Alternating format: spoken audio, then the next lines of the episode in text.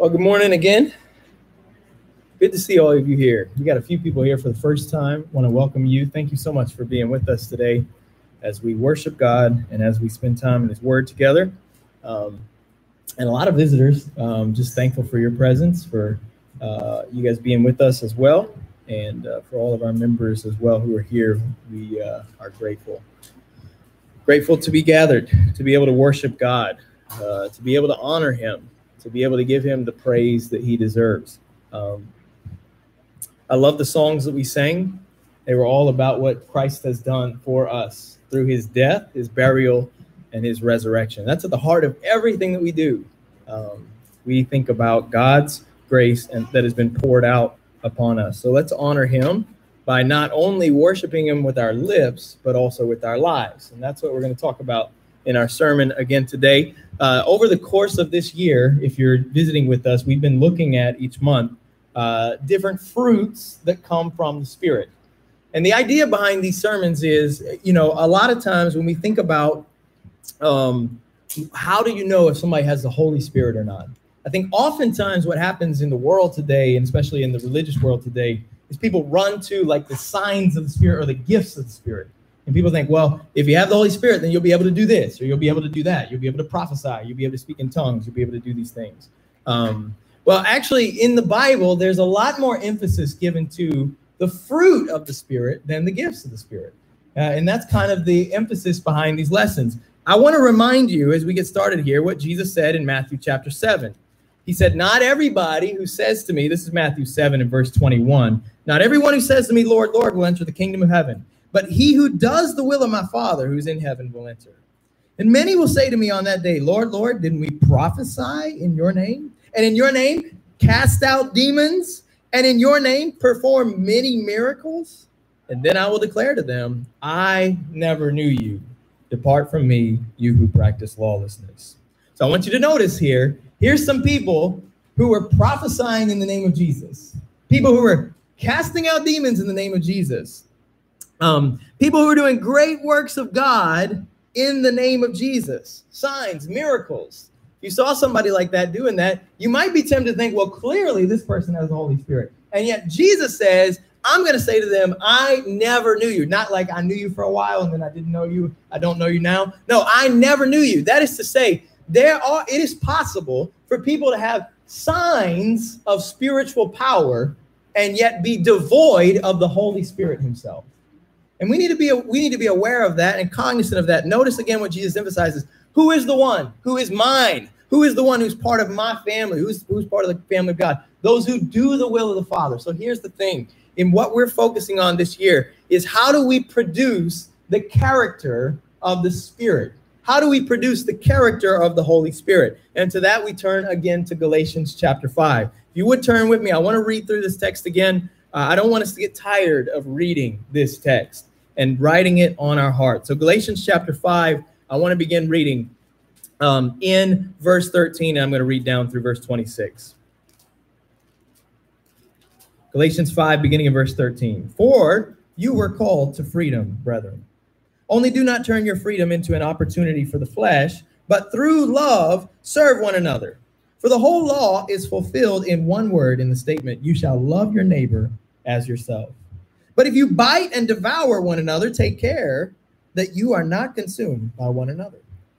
But I say, walk by the Spirit, and you will not carry out the desires of the flesh. For the flesh self sets its desires against the Spirit, and the Spirit against the flesh. For these are in opposition to one another, so that you may not do the things that you please.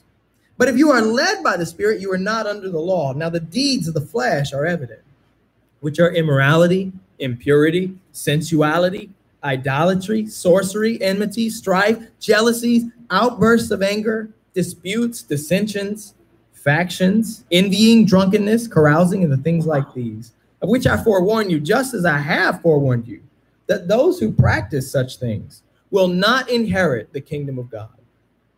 But the fruit of the Spirit is love, joy, peace, patience, kindness, goodness, faithfulness, gentleness, self control. Against such things, there is no law. Now, those who belong to Christ Jesus have crucified the flesh with its passions and desires. And if we live by the Spirit, let us also walk by the Spirit. Let us not become boastful, challenging one another and envying one another. Amen.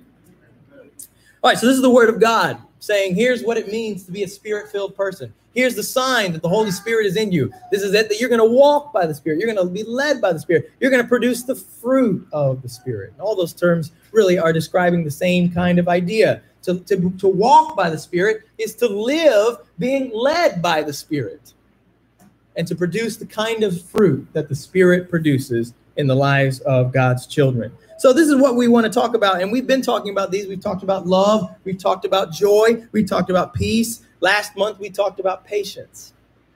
Uh, and I said last month that um, just as Paul says in 1 Corinthians 13, love is patient and kind. Love is built on two pillars. Every other um, aspect or attribute of love, I would argue, um, it comes from these two pillars patience and kindness. Patience and kindness. Think about this patience is how love reacts, but kindness is love proactive. Patience is love's reaction, kindness is love's proaction. Patience avoids a problem or stops a problem in its place. Kindness creates a blessing. Patience is preventative, kindness is proactive. And I want us to think about today, we're going to be looking at kindness. And I, I thought seriously about this. Um, and uh, I still might do this. I thought about getting up here and just saying, you know what? If you've tasted the kindness of God in your life, then you know how to be kind. And that's where the sermon should end. And just sitting down. Some of you guys have been asking me to preach a little shorter, so maybe I should do that. Um, that's really the truth of it. If we have tasted the kindness of God, then we should know everything we need about how to walk uh, in a life of kindness. But having said that, sometimes we need reminders. So we're going to go a little deeper today um, and, and, explore this a little deeper. I, w- I want to talk to you a little bit. We're going to start by just talking about what does the Bible say about God's kindness. We're going to focus primarily today in the New Testament, though there's much to be said about this in the Old Testament. Um, but that's going to be for another sermon at a different time. Um, I want to start by talking about what does the Bible teach us about God's kindness and then I want us to think a little bit about the purpose of God's kindness. And then we'll, we'll use what we learn from God about how God has shown kindness to us to then help us learn how to live a life of kindness. And really, I should say that kindness is a lifestyle. You know, in the world today, it's not that hard to find people who will who will uh, do random acts of kindness, right? Um, there's even like a World Kindness Day now, you know, where everybody's supposed to do some random act of kindness uh, and pass things on. It's really not that unusual to find people who are kind and who do kind things in this world.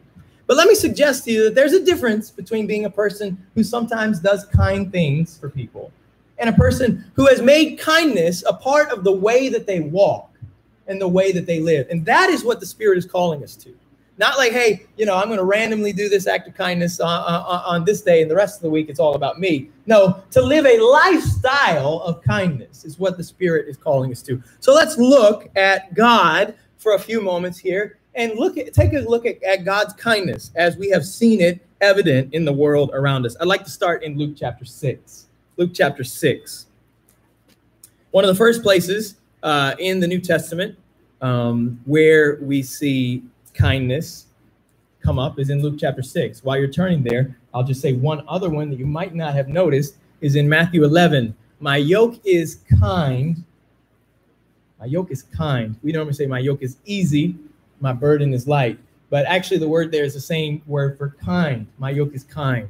Um, but Luke chapter 6 is where we're going to begin. And I'd like for us to look at verse 35. This is the this is the what some people call Jesus' sermon on the plain in Luke chapter 6, in verse 35, he says, Love your enemies and do good and lend, expecting nothing in return. And your reward will be great. You will be sons of the Most High. Well, why? For he himself is kind to ungrateful and evil men. So be merciful, just as your Father is merciful. Do you hear what he said there? All right, you love your enemies, you go out and do good, expecting nothing in return, because that's how you be sons of the Most High. Well, how does that make me a son of the Most High? Well, that's who God is. God goes out giving when he gets nothing in return. In fact, God shows kindness to those who are ungrateful and to those who are evil. Have you thought about that? Every day that we live on this earth, there are hundreds of thousands of millions of manifestations of God's kindness to ungrateful people and to evil people. You thought about that? When the rain falls, who does it fall on? Not just on the good, also on the evil. With a few rare exceptions in history, like the plagues in Egypt, uh, you know, God shares the blessings that he pours out on all mankind. There are many blessings that God pours out in this world that you don't have to be righteous in order to receive. Wealth, is it only righteous people who get wealthy? Uh, is it only righteous people who have food? Have you ever thought something like this? You know, why is God so kind to people, especially when they're so ungrateful? Why does God give things to people who are not thanking Him for it? Uh, there's a phrase you probably heard um, people like to throw around. What if the only things you had today were the things you gave thanks for? Uh, how much of your possessions and how much of your wealth and how much of it would be gone? We're good at taking things for granted. You know, it's easy for us when we read something like that. Yeah, those people out there, they're so ungrateful, right? But actually, if we look a little bit closer inside of our own heart, sometimes we're the ones who God is showering these blessings on, pouring out his kindness upon us and how grateful are we for it? How much do we express gratitude for what God is doing? Not only does God show kindness to the ungrateful, he shows kindness to the evil. That is, the very ones who are doing evil to him, he's doing good to in return. The very ones who are out trying to destroy God's name, who are out trying to defy God's will, who are out stubbornly rebelling against him, God is pouring out his loving kindness upon their lives. And all of us are witnesses of that because all of us have been that. Evil people, ridic- ridiculously foolish, selfish, proud, arrogant. And think about those times in your life when you were that kind of person. Where was God? Did he abandon you? Or did you still have food to eat? Did you still have a roof over your head? Did you still have kindness being poured out from the Father on high. God is kind, even to the ungrateful and even to those who are evil. Um, in Romans chapter 11, Paul, after uh, speaking about the gospel and explaining the gospel, says this. Verse 22 Behold, then, the kindness and severity of God. To those who fell, severity, but to you, God's kindness if you continue in his kindness. Behold the kindness and the severity of God. In the context, he's talking about uh, Jews and, uh, and, and the other nations or the Gentiles.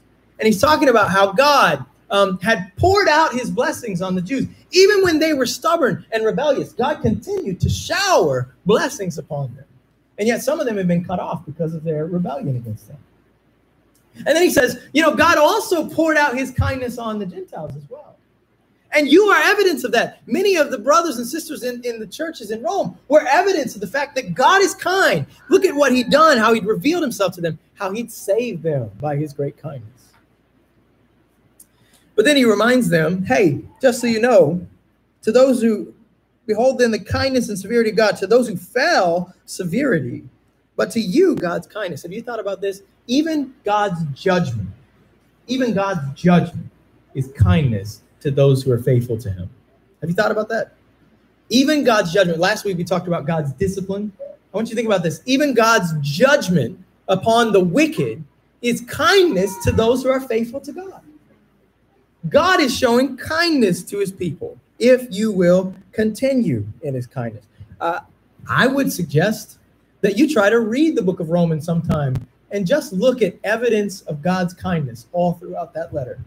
It's all over on every page. The, the, the, the story of the book of Romans is the story of God's kindness being poured out on his people. Yes, God is severe to those who reject him and to those who disobey him and to those who stubbornly rebel against him. But God is also abundantly kind. And we get to choose which part of that we get to experience, whether it's severity or whether God's kindness. It's not that God doesn't want to show his kindness. The whole point of the book of Romans is that God is not partial. So God wants to pour out his kindness upon you if you will continue it. But God is kind. All right, look with me at one more text here uh, Titus 3. Titus 3, verses 3 through 8. Titus 3, verses 3 through 8. And as we read this text, I want you to reflect on your life. I want you to see yourself in this text because you're there. We are all there. Listen to this Titus chapter 3 and verse 3. Let me start in verse 1. Remind them to be subject to rulers, to authorities, to be obedient, to be ready for every good deed, to malign no one, to be peaceable, gentle, showing every consideration for all men. Why? Why should I be that way? Why should I always be ready for every good deed? Why should I be subject to people who uh, deserve nothing but disrespect and rebellion? Why should I be peaceable um, and gentle, showing every consideration to all men when many people don't deserve, they deserve anything but peace and gentleness? Why should I treat people that way? Listen to this, verse three. 4. we also once were foolish ourselves, disobedient, deceived, enslaved to various lusts and pleasures, spending our life in malice and envy, hateful, and hating one another. But thank God for the buts of Scripture. But when the kindness of God, our Savior, and his love for mankind appeared, he saved us.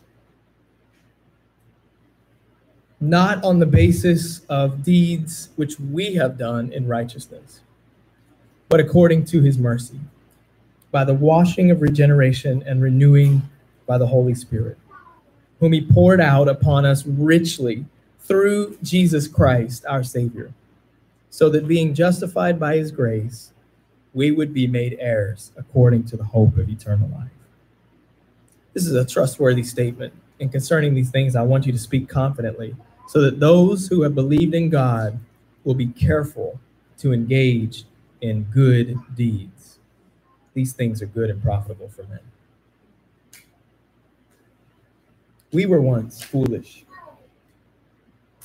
dis- deceived, disobedient, enslaved to various lusts, enslaved to various pleasures, spending our lives in malice, spending our lives in envy, hateful and hating other people.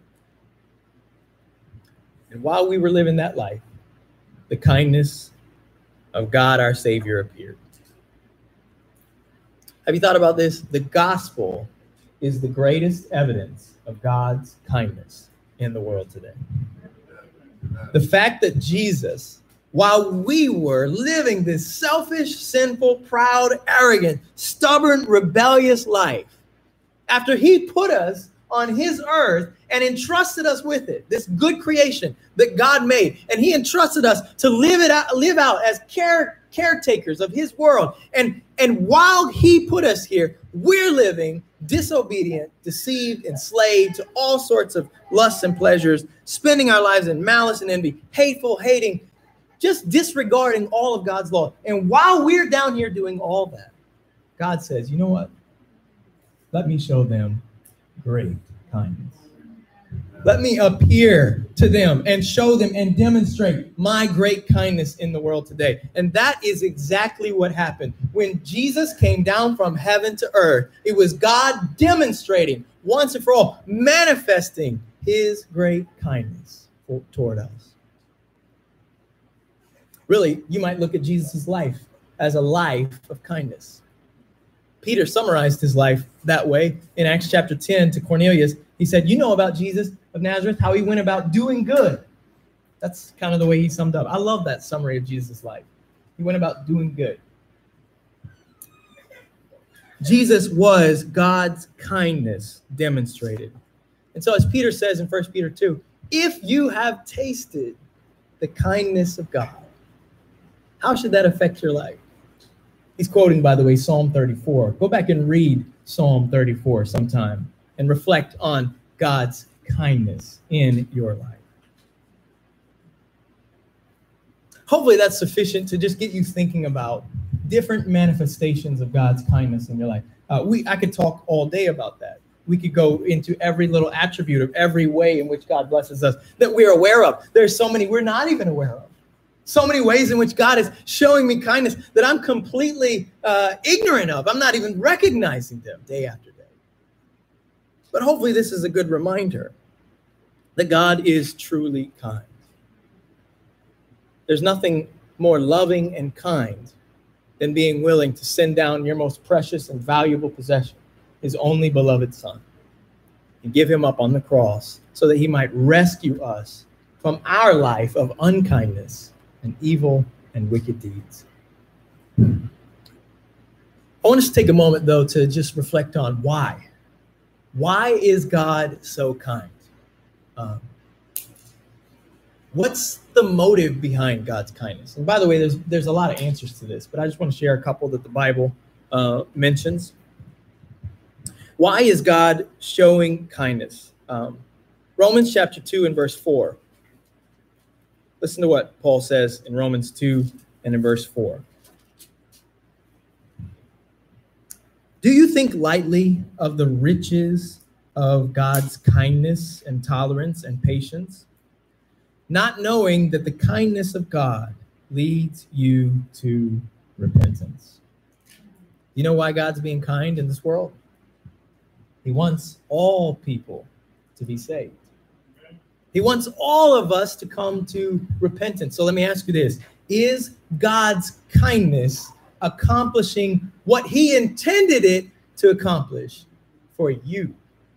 All right, don't look around and say, Is it accomplishing what He intended for it to accomplish in the world? First, look and say, Is God's kindness accomplishing what He intended it to accomplish in your life? Are you becoming the kind of person that is turned away from evil? And turn to God and has chosen to be like God and join Him in living a lifestyle of kindness. Has God accomplished what He came to accomplish in you? God's kindness is meant to lead us to repentance. And the first thing I need to be asking myself today as I reflect on God's kindness is what is left in my heart that I still need to repent of? What is left in my life that I still need to let go of? What what ways, you know, yeah, of course I'm here. I'm thanking God with my lips. I'm grateful for God's great kindness with my lips. But are there any ways in my life in which I am continuing to demonstrate un, uh, un, ingratitude for God's kindness? Are there ways in which in my life, even though I say always with my lips, my life says otherwise, that I'm not really grateful for his kindness? God's kindness is meant to lead us to repentance. All right, second thing, go back with me to Ephesians 2, the text that we read at the beginning, Ephesians chapter 2. This is a beautiful text. You were dead in your sins, your trespasses, in which you formerly walked. You used to walk nothing like the Spirit. You used to walk like the flesh. You used to walk according to the course of this world, according to the prince, the power of the air, the Spirit that is now working in the sons of disobedience. Yeah, you had a spirit. You were filled with the Spirit, but it wasn't the Holy Spirit. You were walking in the Spirit that is now working in the sons of disobedience. And, and we all walk that way. He says, hey, it's not just you guys, not just you nations, you Gentiles. No, we all, Jew, Gentile, everybody, we all formerly lived in the lusts of our flesh indulging in the desires of the flesh and of the mind, and we were by nature children of wrath, even as the rest. But God, being rich in mercy, because of his great love with, which he loved us, even when we were dead in our transgression, he made us alive together with Christ. By grace, you've been saved.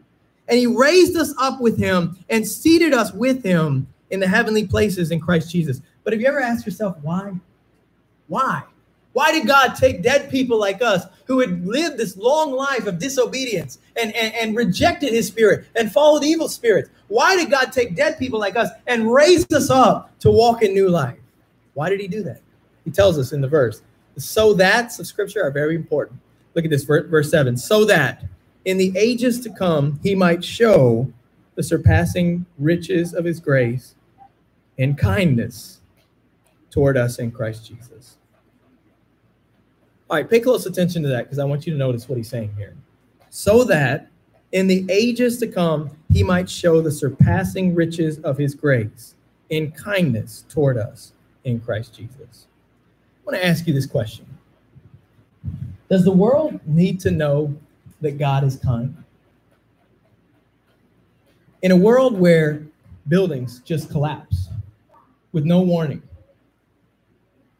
and people die with no explanation, we'd like to think, oh, well, they must have been really wicked people. You know, Jesus assures us in the Bible that's not actually the reason. No. He says, actually, when bad things happen, the tower fell. Um, if you don't repent, you will all likewise perish. Don't think that it was just because they were wicked.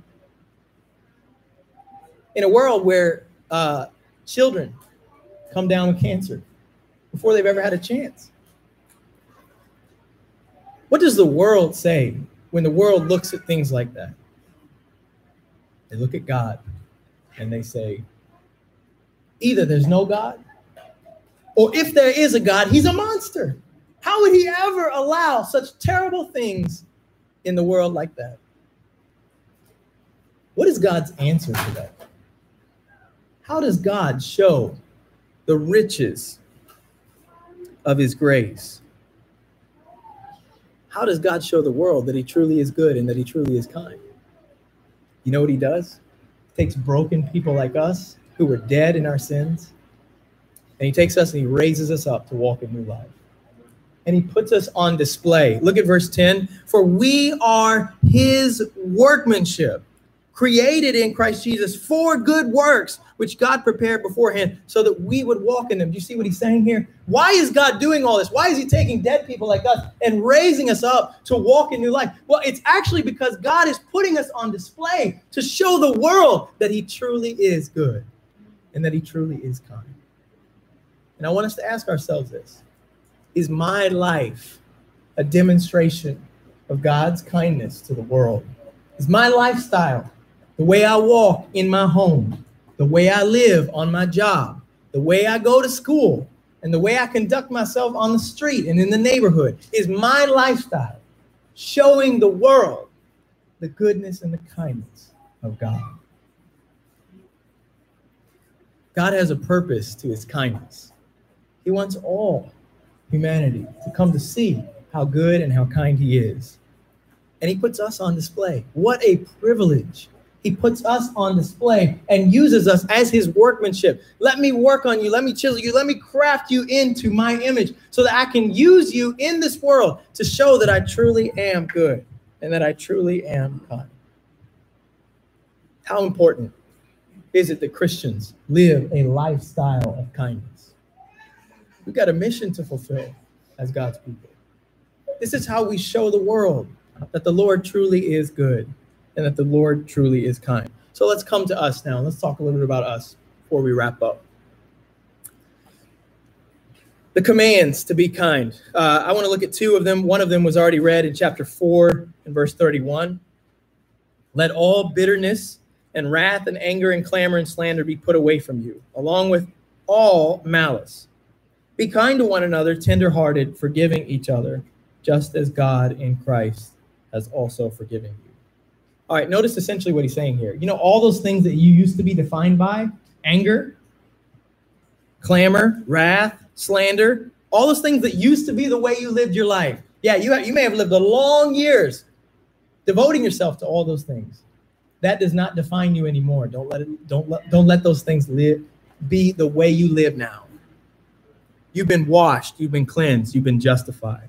So instead, be kind to one another, tenderhearted, forgiving each other just as God in Christ also has forgiven you. Remember how kind God was to you when you were all those things? Now you be that way towards others. You don't treat others the way they deserve to be treated. You treat others the way God treated you when you deserve nothing but, but wrath. That's the way we're going to look at look at life. All right, look at Colossians chapter three, um, where he mirrors this. A letter written around the same time to more or less the same groups of people with more specific exhortations. Listen to what he says in verse uh, 14, starting.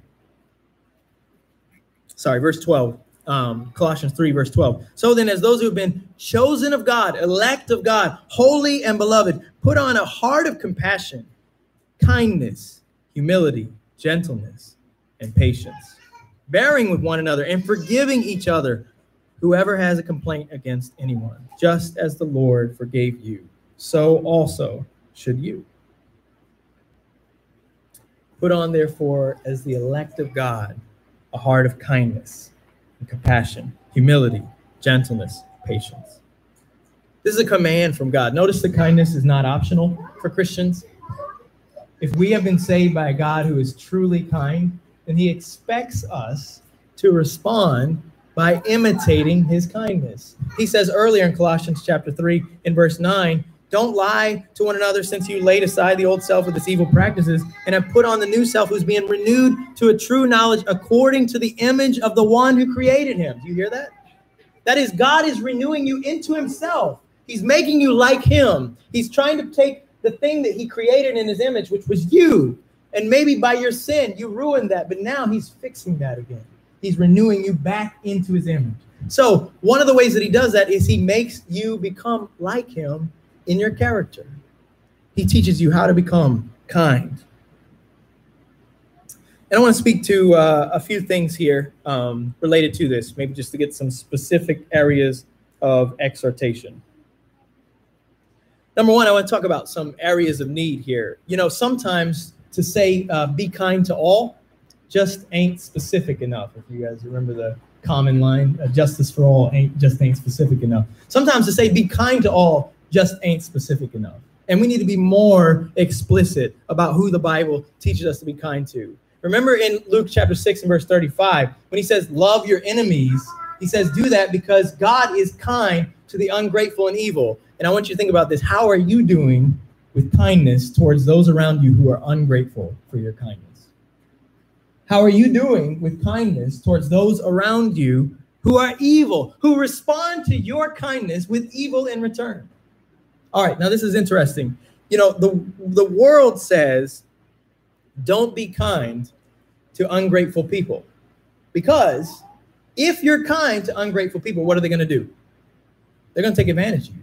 They're going to use you. They're going to step on you. They're going to they're going to take you for a ride and go as far as you can go. And yet God is still being kind to ungrateful people every day. I realize this is completely countercultural completely against everything that we think.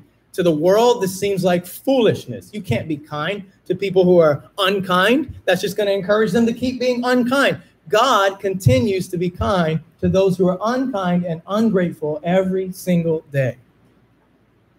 And we're called, we're, we are called to follow in his footsteps. Uh, Titus chapter 3 and verse 4. Who should we be kind to? Those who are foolish. How do you do um, with people who are foolish? I don't know how, how I don't know how you do, but I know how I do. Um, when I'm hanging out with fools, uh, I like to let them know that they're fools. Uh, you know, um, I like to let them know just how stupid they are. You know, you're really foolish. Uh, you ever struggle with that? You know, just want to let them know, like, hey, somebody needs to tell you you are not as smart as you think you are. You are very foolish. Um, but a lot of times that's not motivated. Sometimes that may be motivated by kindness a lot of times it's not for me. Um, it's not motivated by kindness. It's motivated by pride, selfishness, irritation, and annoyance. Um, how do you do it being kind to foolish people? How do you do it uh, at, at, being kind to people who are uh, enslaved to various lusts and pleasures? How do you treat people who are um, addicted to alcohol? Um, when you meet a drunkard on the street, somebody who's on drugs, are you kind to them? How do you uh, treat those around you? Maybe people in your family who uh, are disobedient. They're deceived. They can't see anything wrong with them. They only see things that are wrong with everybody else. And yet you have to deal with them every day. How do you treat those people? Do you remember that you used to be one of those people? When God was appearing in kindness toward you? Sometimes we need to get a little bit more specific than just saying be kind to all. Who's the person in your life right now? Maybe it's a coworker, maybe it's a family member, maybe it's a friend, maybe it's a neighbor who is really testing you. Who Satan may be using to really try to ruin the spirit of God that is in you. Be kind to them. Do not fight evil with evil, but overcome evil with good. What does it take to be kind? I want us to think about that. Actually, real quick, before that, what what is it that hinders us from being kind? I think one the one of the big ones is uh, a hindrance that keeps us from being kind. I think there's a reason why he says in Colossians 3, verse 12, um, put on a heart of compassion, kindness, humility. One of the reasons why we have such a hard time being kind is because we're so proud and self absorbed. All right, that's hard to say, it's hard to admit, but it's true. One of the reasons why I miss every day so many opportunities to be kind to people is because I'm too self absorbed. I'm just thinking about me. Sometimes I'm thinking about my own goodness. You know, look at how good I am, you know? Um, look at look at all the things that I've accomplished. Other times I'm thinking about my own my own badness. Look at how bad I am. Look at how how much I've messed up. I'm what's what's the point of even trying? Either way, what am I focused on? Me. I'm not thinking about God's kindness. I'm not thinking about how I could demonstrate God's kindness in the way that I'm living. What we need to do is take a step back and say, you know what? I'm just a human created in the image of God. I don't need to see myself as better than I am. I don't need to see myself as worse than I am. I'm a human created in the image of God. And my goal is not to prove my own goodness or to cover up my own badness. My goal is simply to demonstrate God's goodness in this world, Amen. to show Amen. God's glory around. May God help us to do that. May God help us every day to, to be free from this pride and self absorption to stop focusing on our own goodness, our own badness, but to think about God and what is it that God wants us to accomplish in this world. Uh, another hindrance here anger, bitterness, unforgiveness in our hearts. I'm not going to be kind to that person. I'm still thinking about what they did to me yesterday, last week, last month. I haven't, got, I haven't been able to move past that. After all, they keep doing it, you know, over and over and over again. Remember what uh, he said in Ephesians 4? Forgiving one another. Be kind to one another. Forgiving one another, just as God forgave you. Keep asking yourself every day. I know we ask ourselves this a lot, but um, has this person sinned against me more than I've sinned against God or less? All right, do I want God's forgiveness? Yeah. And what should I do for them? I want God to keep forgiving me, keep being kind to me, then what should I be doing towards them? Show them kindness. Um, lastly, uh, another hindrance here is the cost. You know that song we just sang? I'll never know how much it costs. I'll never know how much it costs. And that's true, isn't it? But this is one of the reasons why we don't want to be kind all the time. It costs. It costs money, costs time, costs energy. We get tired of it. We get weary of being kind to other people, living a lifestyle of kindness because it's exhausting. I'll never know how much it costs. There is a cost involved in showing kindness to others.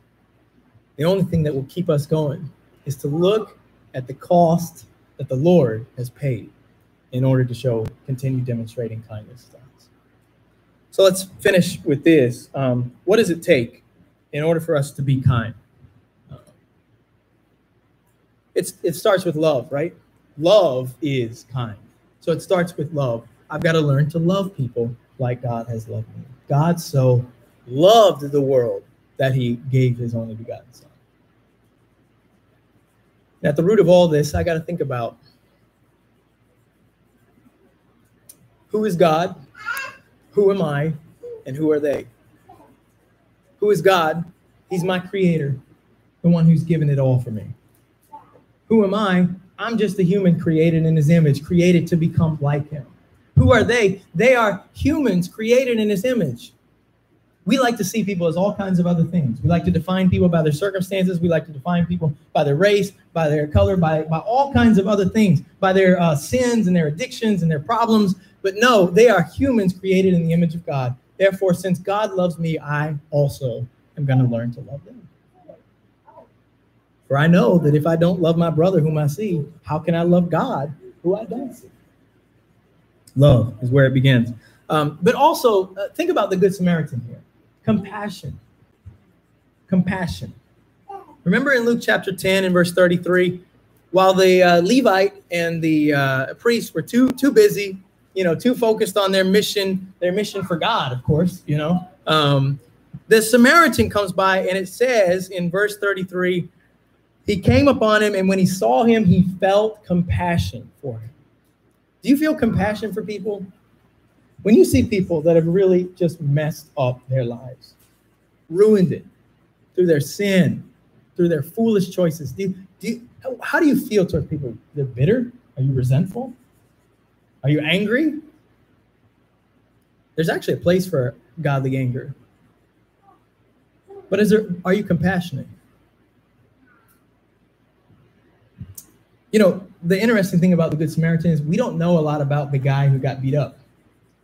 We don't know if he deserved that beating. Um, I mean, we know he got robbed, but we don't know if like, hey, this you know this guy really deserved to get beat up anyway. He's a really bad character all his life.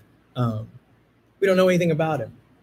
Samaritan wouldn't have known anything about him either, but he showed he was moved with compassion. This is a fellow image bearer, somebody created in the image of God. Therefore, I'm going to have compassion on this person. What does it take? It takes love, it takes compassion. Let me add this though it takes initiative. Kindness takes initiative. And this is where a lot of us struggle, right? Um, you know, we're waiting on somebody else to do it. We're waiting on somebody else. Yeah, that person needs somebody to show them kindness. Who's going to do it? Maybe it's me. Maybe God has put me here for such a time of this. Kindness takes initiative. Remember this while we were still helpless. While we were still helpless. We took no initiative whatsoever when God's kindness appeared through Christ Jesus our Lord. Let me add one other thing here. Uh, kindness takes initiative. That means I, I can't wait for the other person to deserve it. I can't wait for the other person to be kind to me first. I've got to take that initiative. But I also, uh, kindness takes flexibility. And this is something I've been thinking a lot about over the past couple of years. Sometimes we are so busy doing what we got to do that we miss opportunities to show God's kindness to the world around us because we're in such a hurry to run to do and accomplish all the missions that we have to accomplish. And I want you to think about this. You know what? That's the priest's problem, and that's the Levite's problem. Why couldn't they stop and help him? I'm sure they had a good reason. I got to get to church. I got to get to the synagogue. I got to preach today. You know, who knows what their reason was? But they didn't stop because they were too busy. I want to ask you, are you flexible? When God puts somebody in front of you who's in need, are you willing to stop, give them attention? Or do you just pass on by because you're in a hurry? One of the things that always shocks me about Jesus is Jesus was never in a hurry. You notice that? Like he's going to, he's literally going to raise someone's daughter from the dead. Like she's on the verge of death. They don't even know she's dead yet. Um, but she's on the verge of death. This is a, an urgent situation. And, and all of a sudden, somebody comes up with a chronic condition, been going on for a long time. She ain't going nowhere. He could have come back later on. No, he stops and he takes care of this woman in need on the way to help that person. Do we care about people that much? Why did Jesus do that? Well, because he wasn't partial. He knew what he was about to do for the man and for his daughter, but he saw this person also in need. Do we have that kind of kindness, that kind of flexibility? May God help us to never be too busy to be kind, to show kindness to those who God puts in our path. And let me just add to this the helpfulness. Remember the Good Samaritan in verse 34 and 35? He comes to him, he bandages his wounds, pours oil and wine on them, put him on his own beast. So he's going to walk while this guy gets carried, brings him to the inn, takes tells the inn to take care of him, and and gives the inn uh, innkeeper two denarii, and and says, "Hey, I got to go, but take care of him more. And when I get back, whatever more you spend, I'll pay you for that too." Extraordinary kindness. Extraordinary kindness. Who is the Good Samaritan in the story? That's kind of the point of the story, right? Who is your neighbor? Are you, the question is not, uh, who is your neighbor. The question is, who are you? Are you going to be the Good Samaritan or are you going to be like the priest and the Levite? But as I read the story, I can't help but think about Jesus. While we were helpless, we were laying dead in our sins, transgressions, on the side of the road, ruined our lives. Jesus went out of the way, you know? From coming from heaven to earth is out of the way. Jesus went out of the way to stop by and help us and rescue us from death and from sin. And as we said already, this is what being kind is really all about. It's not about demonstrating my goodness to the world. Remember uh, Matthew chapter 5 let your light shine before others so that they may see your good works and give glory to your Father who's in heaven. First Peter 2, Peter says this You are a chosen people, a royal priesthood, a holy nation, God's special possession, that you may proclaim the excellencies of him who called you out of darkness and into his wonderful light. Skip down to verse 11. He says this Dear friends, I urge you as foreigners and exiles to abstain from sinful desires which wage war against your lives. Live such good lives among the pagans that though they accuse you of doing wrong, they may see your good deeds and glorify God on the day he visits us. We live in a world full of ungrateful and wicked people. And by God's grace, we are not those people anymore. But why are we here? Why has God put us in this world? Why hasn't He just rescued us and taken us off to heaven? God has a mission for us. You know what it is? It's that we would show God's kindness in the world. This is how we proclaim His excellence by living such good lives that when people attack us and when they slander us and when they think all kinds of evil of us, they see the life that we live and they see God in us. And they're able to say, you know what? God really is good and God really is kind. May God help us to live by the Spirit, to walk by the Spirit, to be led by the Spirit into a lifestyle of kindness so that we can show the world that God and the kindness of God has truly appeared. Let us pray. Father, thank you for our time together and thank you for your word. Thank you for the truths that we have reflected on today. And thank you, God, for your great and abundant, extraordinary kindness. There is no kindness like the kindness that you have demonstrated toward us. And we thank you, God, that when we were helpless, when we were vile, when we were selfish, when we were proud, when we were foolish and disobedient and deceived, when we were haters of others, when we were filled and enslaved by all sorts of lusts and, and pleasures, Lord, your kindness appeared through the man Jesus Christ, who came to earth from heaven and went out of his way to take people who were broken and marred by sin and dead on the side of the road, dead in our sins and transgressions. And you, by your great loving kindness, have raised us up to have new life again. Help us, Father, to fulfill your mission of living out that kindness in this world so the world will come to see that truly you are good and kind. In Jesus we pray.